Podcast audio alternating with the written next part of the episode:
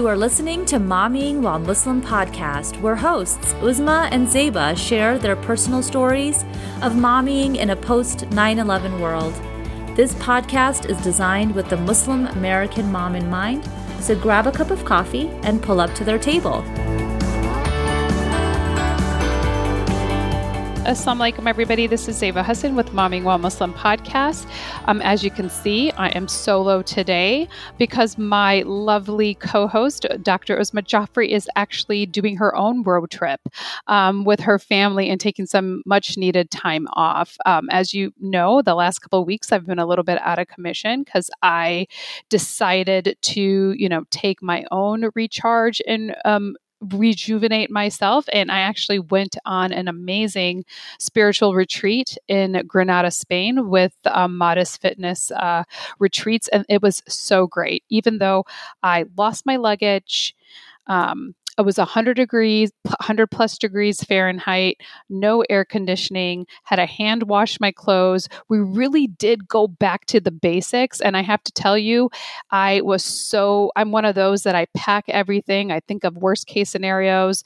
My brain starts working overdrive like i start thinking what if the plane crashes and my suitcase is the one that rolls you know like you always have those shows and i want to make sure i'm fully prepared. And guess what? Never received my suitcase. Literally had the clothes on my back and one outfit that i bought from h&m because i happened to like get an uber quickly grab one thing. And i just realized you don't need anything when you're trying to to to to gain that introspection and to get closer to Allah subhanahu wa. And, you know, um, if you guys have read my blog on Haute Hijab, it was a starting um, a journey with healing, generational healing between my mother and myself, and my daughter went along for the ride. So, you know, please stay tuned. I'll be writing about that. Um, and just letting you guys know that it was an, a mind blowing experience. So if any of you ever think about it or, or, or have thoughts about like going back to the basics, I highly recommend it. Um, that having been said, I would love to go back to Granada um, on a different on a different time because um, I would like to go and, and bring my boys this time and, and share with them the Islamic history and all of the, the, the amazing energy that Spain has to bring. So that having been said, you know, guys, we are officially halfway through summer. I know this is so sad and depressing. We are in July, and we're going to start giving you um, some mom perspectives from the most trending Muslim influencers out there. I mean, we have a whole bunch of them, ladies, starting with none other than rapper activist Mona Haydar. She is known for her hit Wrap My Hijab. My kids were listening to it last night and playing it on repeat. It was the 2017's best protest song songs by Billboard and her husband, Sebastian Robins. Um, he was going to come on, but it, it, seems like they're not here today. They are the power couple, um, known for this viral series, Ask a Muslim videos, in which they invite questions from passerbys to help kind of dismantle that negative Muslim stereotype that inevitably um, pursues even, you know, decades after post 9-11. Their most recent, uh, their most recent is a PBS show called The Great American Muslim, The Great great Muslim American road trip.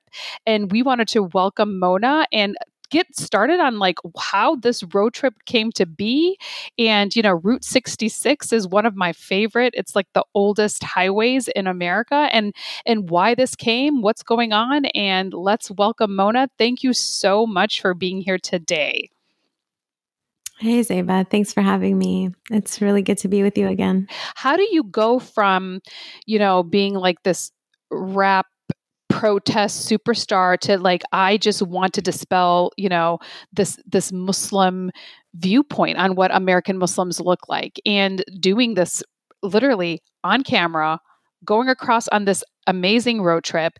How did that actually happen? Yeah, I think just to rewind for a second, I decided early on in my life that I wasn't going to do anything for this the sake of people, you know, for what people say and what people think because I don't really believe that we have the ability to change people's hearts and minds. Oh. I believe that that's in God's hands. And so for me that was like honestly the most liberating like aha moment that I had as a young woman. And I realized I have to live my life for the sake of God. And if I do that, everything else will fall into place.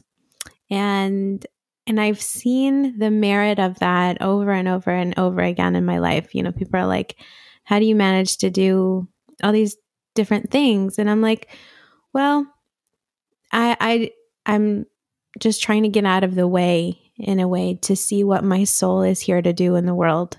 So, that. you know, w- yeah, go ahead. I said I love I absolutely love that. Like it's you're giving me goosebumps just listening to you talk about that. Thank you. Yeah, I I think we're all here to do something really wonderful and special and that our soul um was our souls are from the divine and that alone is the greatest gift and if we would just let that shine uh, without worrying about you know what people think and what people will say and people in general because what we find um, the truth of the matter is that our gifts will shine if we just allow them to. And you know it's like rumi says when you polish the heart you know and there's a hadith qudsi actually about that very same thing that the the the entire world you know could not contain god but the heart of a believer can contain the divine. Oh my god and, i love that's one of my favorites. Yeah and and i just i truly believe that and i have seen that you know that expansiveness that can be made within the heart of a of a person who who is seeking god. And you know i'm not i'm not saying that you know we don't slip up and i'm not ever worried about what people are going to say or think. Of course. but for me that i'm just not worried about stereotypes. I'm not worried about like you know what do people think of me in my hijab? And in a way that's really what the song's about. Mm-hmm. that's what um, the road trip is about. It's about living life from an authentic and deep place and saying i'm here. I'm here seeking the face of god. And whatever that leads me to alhamdulillah you know? So whether it's the music the road trip show um, just me as a mom you know or as an artist or in my writing in my poetry that's that's the crux of it all. I mean that's absolutely amazing. Uh, but but uh, before we move forward in order to get to that spiritual sp- space right? Like it it takes a lot of work. It's not like you wake up one day and then you know you're like i'm just going to shine my light. Like how was that journey for you? Um, because that's what I'm really interested in. Because but when people are are super spiritual, there's usually something that happens it's a catalyst and then you're like go on this mission and the mission is to find that divinity that divine within yourself like you said because you can contain Allah subhanahu wa ta'ala in your heart if you're looking for him and you're seeking seeking that. What was that moment of catalyst for you to start that journey?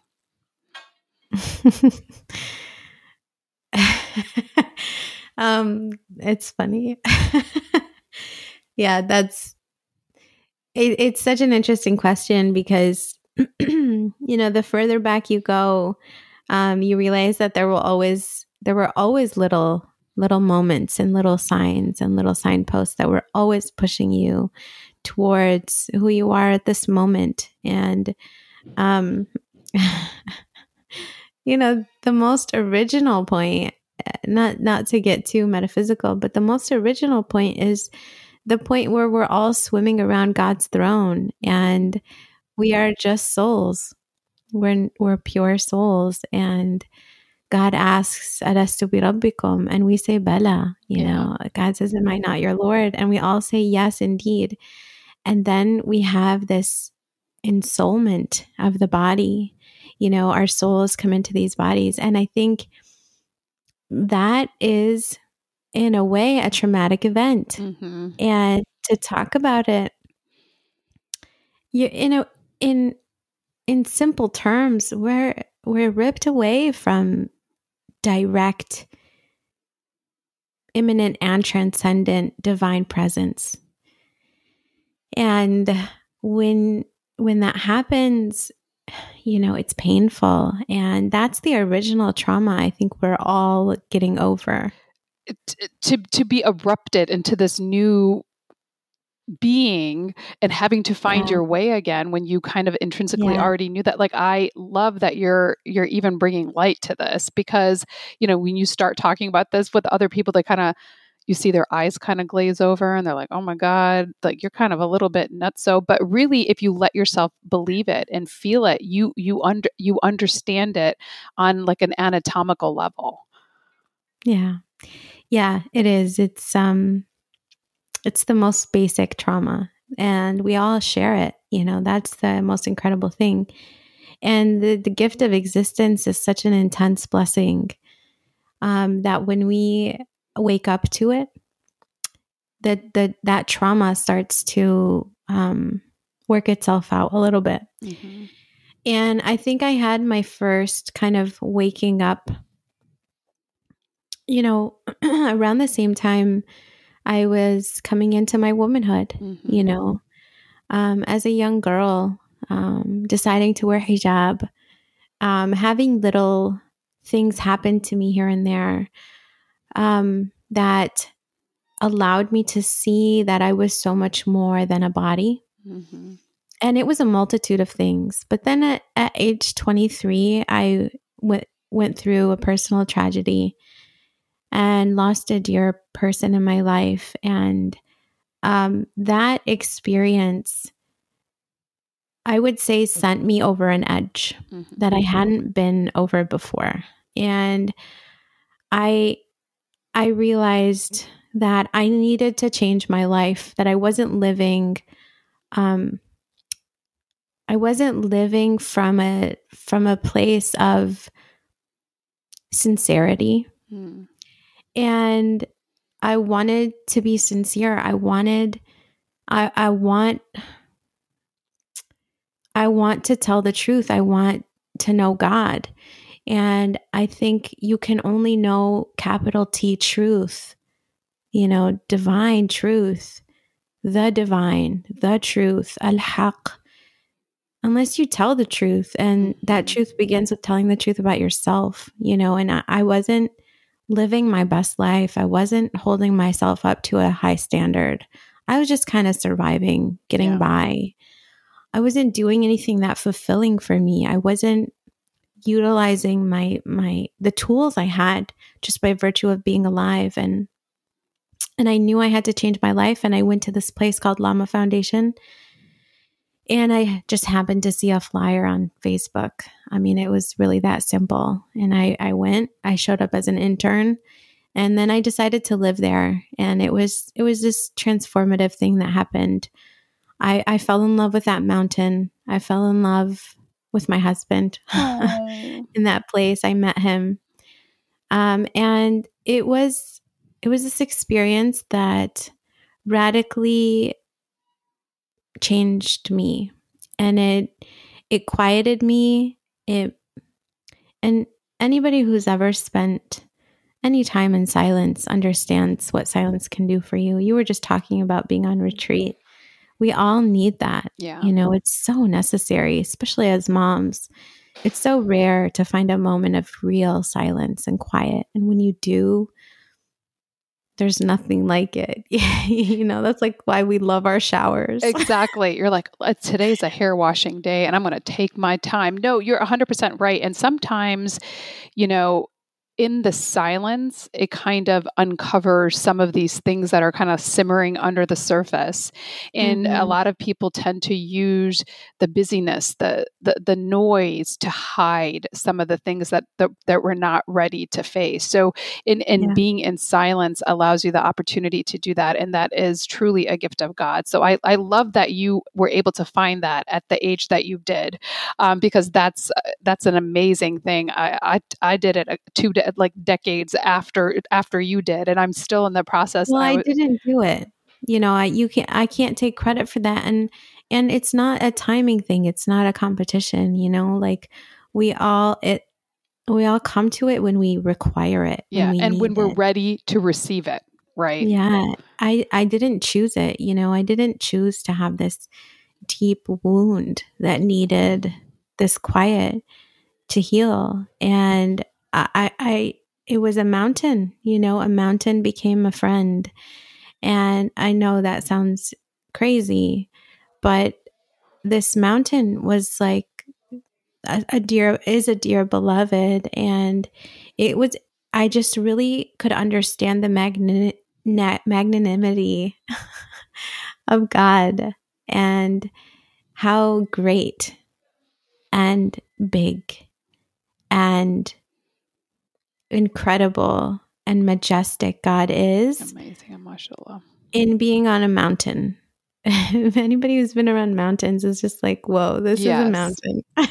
I, I, or any natural, yeah, you, it, it being in nature, you know, even if you're on a yeah. patch of grass and you're listening to the birds, like if you allow yourself to be present and in the moment, it you you can it's these micro moments right that you were talking about that that add up and you're like oh my god this is such an amazing thing.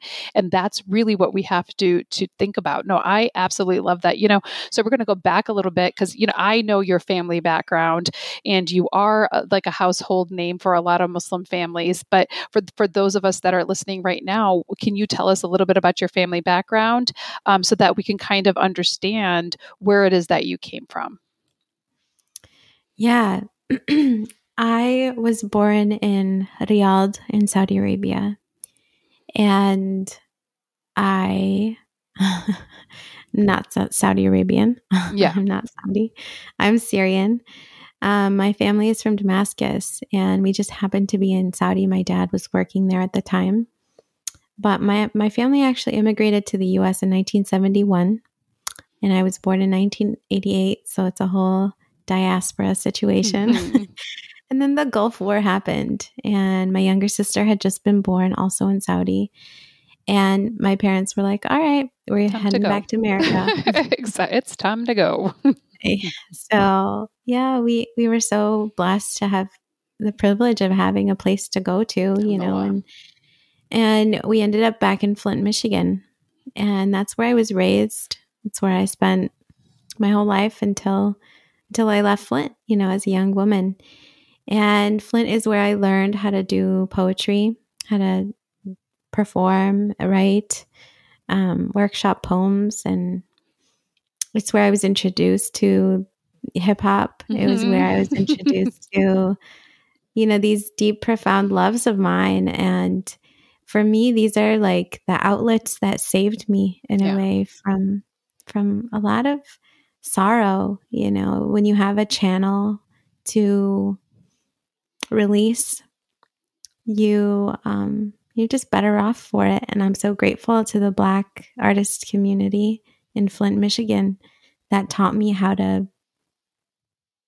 be and be healthy as a young Arab Muslim woman.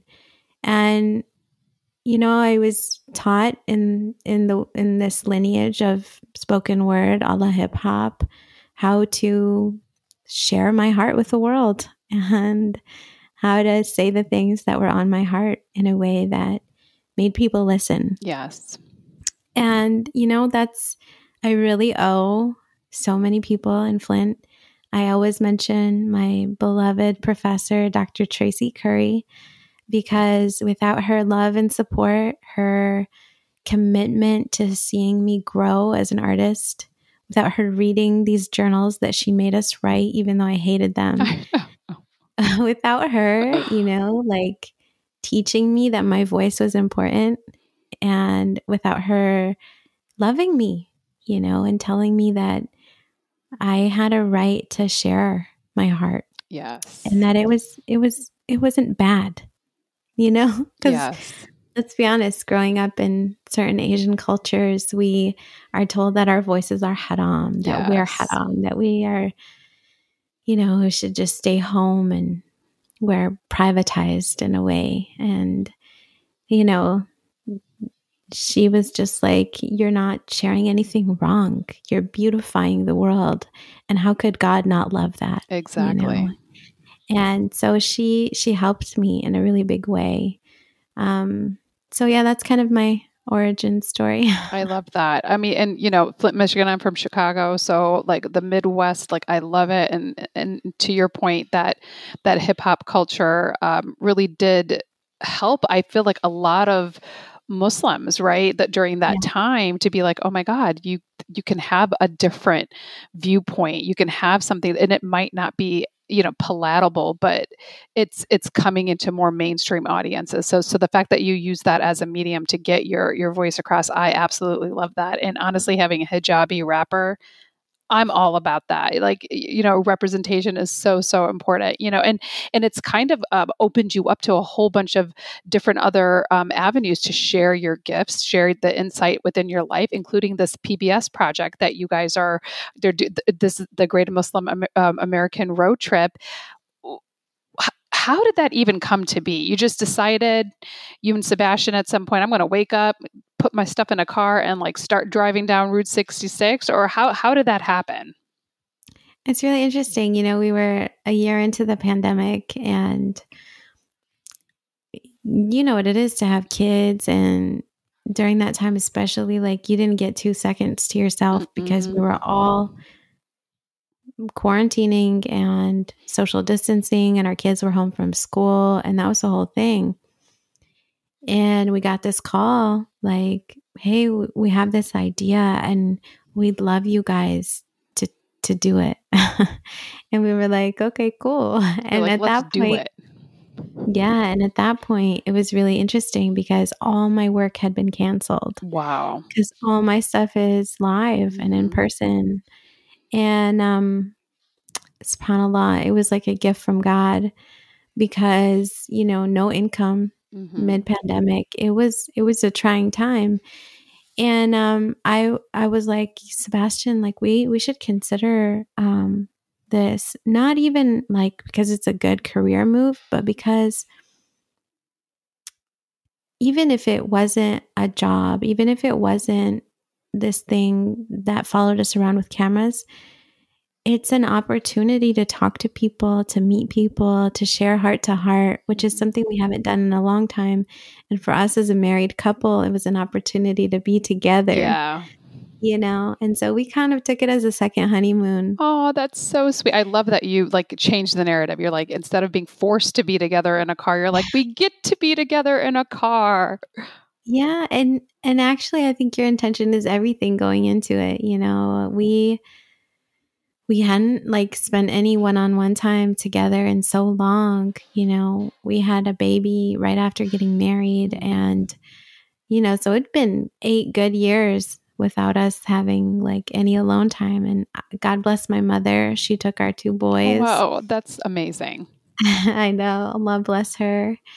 Um, with good health long life lots of light um, she took our boys for three weeks. Wow. And we got to do this road trip. We started in Chicago and we ended up in Los Angeles wow. and we met some of the most incredible people I've ever met along the way.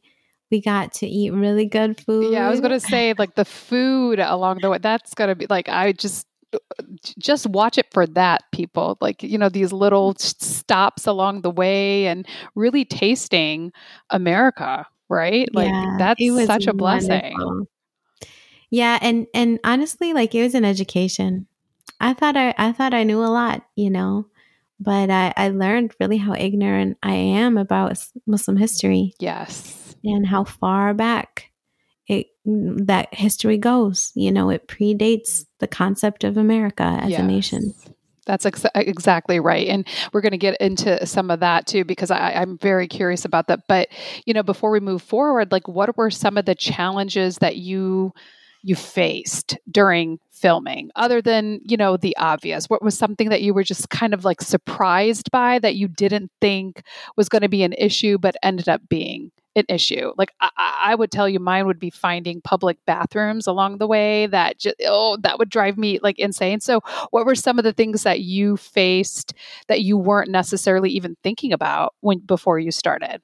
Oh, girl, the bathrooms were a big one. Yes, I know. I was like, I would wear Depends. Like they have those porta like I, I, don't know how you would do that. Like, so is that one of them that you're just like, oh yeah. my god, it's hard. It was intense. Um, just because as a Muslim, you're you're maintaining a level of cleanliness. Clean, exactly. That is, um, it's not hard to maintain, but it is. You have to be intentional. You know, it's a it's a thing that if you're not mindful, like you know, it's hard to make your salah on time mm-hmm. if if if you're not staying on top of that kind of stuff. So that's really important as a Muslim, and it's something not enough people talk about. You know, tahara, yes. cleanliness, and um, ritual purity in Islam. It's such a such a such a gift. Yeah, you know, to constantly be invited into angelic purity. uh, that's that I, I love this how you describe it because other people would be like, "Oh, I'm just going to make wudu," but you're like, "No, it's ritualistic cleanliness that is, you know, which is uh, very true. Like there, there's something about the ritual, about the clean, and and yeah. and public bathrooms for me is a big thing. So that's why I would think like for Muslims that would be one of the biggest challenges um, that I would face if I were to go. Even when we are planning a road trip, like we look for this restaurant has totally. the, the, clean bathrooms as a place to go. You gotta read reviews. You have to read reviews. That's exactly yeah. right. That, that's so fun. Did. We read a lot of reviews, and that was a big part of it. And you just, you know, you gotta, you gotta kind of think ahead as a Muslim. Like, yes. Where am I going to stop to pray? Um, you know, and also you have to think about safety. Yes. Uh, especially when you're praying in public and just got to make sure, you know, you, you take turns and you have each other's backs. And, and, you know, there wasn't a point where we ever, alhamdulillah, were hurt or harmed or felt too unsafe. There were moments when I didn't necessarily want to get out of the car. I, I make, yeah. I would make Sebastian go into the gas station or whatever it was, you know, or make one of the the guys just you know, go get that sparkling water. exactly. You're like, I don't need to go do this. I'd like to stay here. No, I agree. And that is something, you know, because Route 66, like I can't think of it without thinking about the movie Cars, you know, like and that was something that my my my oldest who's going up to college this this fall, oh, we literally oh. watched like on repeat and you would cry and you would like it was just one of those things because there are so many small towns along the way that have gotten have been forgotten and mm-hmm. you know and it's it is such a part of this american culture and the building of the culture as you go west which is which is a very interesting point was there a like you talked a little bit about the the safety you might have felt but was there ever a place that you stopped where you were like you had a preconceived notion and then you met the people you're like wait a second maybe i shouldn't be thinking about it from this way and I, I can kind of have some idea about what I would be thinking. But was there any place along the way that you stopped and you're like, wait a second, they're not mm. how I pictured um, it to be? And, and, and it kind of taught you something about yourself. Ooh, I feel like that happened every time we stopped. And one time in particular, or two times I'll share. In particular, we stopped in a couple different places. Once was Joplin. And um, man, there was this community there in Joplin that had such an attitude of khidma, of service to their community. A lot, a lot of them were doctors or in healthcare in general. And there was just this feeling of they really loved to heal people. And their their masjid, if I'm not mistaken, had been burned down twice. Mm-hmm. And there was there was this like we forgive. We forgive and we continue to serve and we heal. And they had this horrible tornado rip through Joplin and they were still like, we're going to serve. It doesn't matter how many times you burn down our mosque. We're going to be here to heal as doctors, as healthcare professionals. And for me, there was just this like beautiful, humbling, it was such a beautiful, humbling experience to be around people who were had that much compassion and forgiveness in their hearts and that they were just able to continue to serve. You know, the second place I would say is Las Vegas. Mm, that's interesting. Yeah. And it's not exactly on Route 66, but you know, You took a little um, detour. it's okay. yeah. With a road trip, there's always like road closures and whatever. And, you know, we came across stuff like that. And we ended up in Las Vegas and so gra- grateful that we did because we met with Mama Nisa and the community at the Muslim village. And that community, man, they, yeah, Allah, they, they are goals. oh. They are the biggest inspiration I have encountered in my life. You know, Mama Nisa has since passed away, and so it's it's like emotional and I just feel so much gratitude that I got a chance to meet such a blessed person. But she basically started this community from nothing because she saw a need for fresh food in her neighborhood. So she went to the grocery store with her own money, packed up her trunk, and went around and gave away fresh food, fruits, and vegetables. That was it. And around that concept, around that practice, an entire community formed. Wow.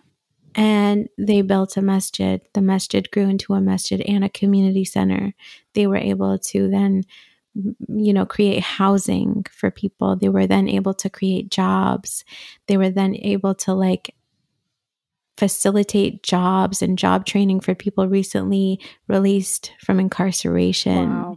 you know they're still continuing to do a free farmers market giving away free fruits and vegetables in their community and there was just this like like as muslims we talk a big talk Yeah. you know about service and serving and you know being good people and this and that and these people were just doing it man they weren't looking for The pats on the And- back or the accolades. They were just like, this is just my of it. innate nature. This is just who we are as Muslims. This is why God put us here to help each other, to feed each other, to serve each other. And for me, that was like, man, seeing it was like seeing Medina. Oh. It was like seeing the Sunnah in action, you know? I just saw people really being Muslim. And for me, that was, that was just, I can't even describe it. It was, was beyond words, like just being with them like that. I love that. And you know, you you mentioned a little bit and we kind of touched upon that about like how being Muslim, Islam uh, was part of the his- history before America was even formed. What was something that you learned along this line that really surprised you um, that you could share with our audience today? Yeah, man. We got a chance to go to the Zuni Pueblo. The Zuni Pueblo um, is one of the oldest continuously inhabited places on the planet. Oh wow. And um, these people have an oral tradition of a man who they call Estevanico, whose real name is uh, Mustafa Mustafa Zamuri, I think. I'm like blanking on his name. I should probably like look it up. Well, give me one second. Yeah, look it up sure and so we can put it in our show notes because I I, I mean Yeah. it, th- this type of stuff is fascinating to me. Let me just make sure I have his name right. Mustafa Zamuri. I did say it right. You I didn't did. want to get that wrong. Thank you for your patience. Yeah, so his name was Mustafa Zamuri, and he was an enslaved North African who was brought over by the Spanish. And he was this incredible human being who, even through his enslavement, maintained just a level of honor and dignity so much so that and, and survival like i know i understand at least at least intellectually that people want to survive but this man survived like he against all odds, you know, against enslavement, against being brought to a new continent. He learned the language of multiple Native American communities. Mm-hmm. He charted ways between these communities, you know, all as an enslaved person, all while man- maintaining his identity, you know, as a Muslim. Like when he arrived at the Zuni Pueblo, they had already known about him from another neighboring tribe. Wow. And it's just amazing to hear about this Muslim in the 1500s, I believe, who, you know, had this experience here on Turtle Island, you know, and we don't even we don't learn about it in school or anything like that. Yeah. It says here he was born in 1500. So, wow. you know, that's well before America was even an idea. Yeah. You know, America as a nation state. Oh, that's that's amazing, and so and, and it really helps our children, right? As native-born American Muslims, that we were a part of the fabric of society, even if they're telling you you weren't. That there were people that that were and they did continue to carry on our tradition so yeah. i that's I not even that. to mention you know the enslaved africans that were brought over in the transatlantic slave trade who eh, you know some estimates say at least a third of them were muslims yeah. you know and just that that is that is a part of our legacy here as muslims and that we owe so much to the black community yes as non Black Muslims here in America, you know, and we need to have an ethos of reparation, yes. of of honoring, of healing, because there's a wound that goes so deep here. And if we're not a part of the healing, we're a part of the, the hurting. Yeah, I agree. A hundred percent. And um, you know, I pray that we become a part of the healing Inshallah. And I mean, I, I 100% um, agree with that. And, you know, we, we try at Momming While Muslim to kind of look for opportunities like this, just if anything, just trying to talk to people like yourself that have experienced some of these things and bring it to light because a lot of people don't know um, what has transpired in the past and learning your history is part of that. So, you know, not everyone can go on this amazing journey that you and your husband did, but for somebody that does want to perhaps learn a little bit more about, um, you know, American history or Muslim American history via experiences like this without a documentary, what would you suggest that they do? As a simple, let's get this started so that we can get, because when you know better, you do better. Well, one thing is watch the show. Yes. I was hoping you were going to say that. And for people that, that and could you let everybody know where to find it, when to find it, so that we can make sure everybody watches this show? Yeah, it'll be airing July 5th for me here on my PBS station. Um, and then every following Tuesday for three weeks. But you will have to check your local PBS station to find out your air dates. We'll but, put them um, in the um, show notes for people that are interested. And, you know, we always try to watch a documentary every summer um, with our family as something we kind of do together. My kids call us nerds, but guess what? They sit you know, we pop some popcorn and we sit in front of it. And this is definitely going on the list for sure. And we're going to p- post that on our show notes and in our, our Facebook group for people that want to know, like to look up your listings, because this is definitely something that we all should be watching and sharing with our non Muslim counterparts as well. Yeah, I mean, just so much time and energy and effort went into the show, you know, from P- PhDs, researchers, people like studied this stuff. And I am I just feel humbled that I got to go on a trip that was, you know, set out for me and that you know they they did all the hard work and I just had to go and have all the fun. So you can watch and have fun with us and yes. learn along with us all the beauty of what it is to be Muslim in America because it's not as simple as we might think, you know, or or it's it's not as recent as yes. we might think. Or defined by a moment in time, right? By a date, by, by, a moment in time. Tone, yes. Or an ethnicity yes. or an ideology. You know, we meet Muslims from everywhere. We talk about Muslims from lots of different time periods. So it's an education for sure. And I was educated. That's for that's for sure. Uh, I'm excited, and you know something that um, Uzma and I talked about was you know we were going to do like a watch party with people to kind of like talk about it live and to go on it, and and and I feel like the more um, discourse and conversation we have about something like this also creates more incentive for people to create yeah. other shows like this. Like that's the truth of it. Um, so uh, the fact that you guys are doing this, um, I personally really appreciate it. And I'm very much looking forward to it. Um, and I'm just so grateful that you were able to take time today and and come on and tell us a little bit about it. Um, but you know, before we leave, we always do this rapid fire questions, and I hope you're going to be okay. I'm just going to kind of like throw some questions at you. Um, and, you know just come and let us know as the audience as for the audience to get to know you a little bit better or in, on a different scale um, and just tell me the first thing that comes to your mind. Uh, but the first question is we always ask this what are you currently reading or suggest that we read? Oh, girl, I have a whole. You probably have a pile. If you're like me, I have a pile. Depending on my mood, I'm like, okay, I want to read this today. Called My Soul is a Woman. Ooh, who is the mm-hmm. author of that? It's by Annemarie Schimmel. Oh my goodness. We're going to share the link to that too because that's definitely going to go on my to do read list. And it was just something you're currently reading or you have just read.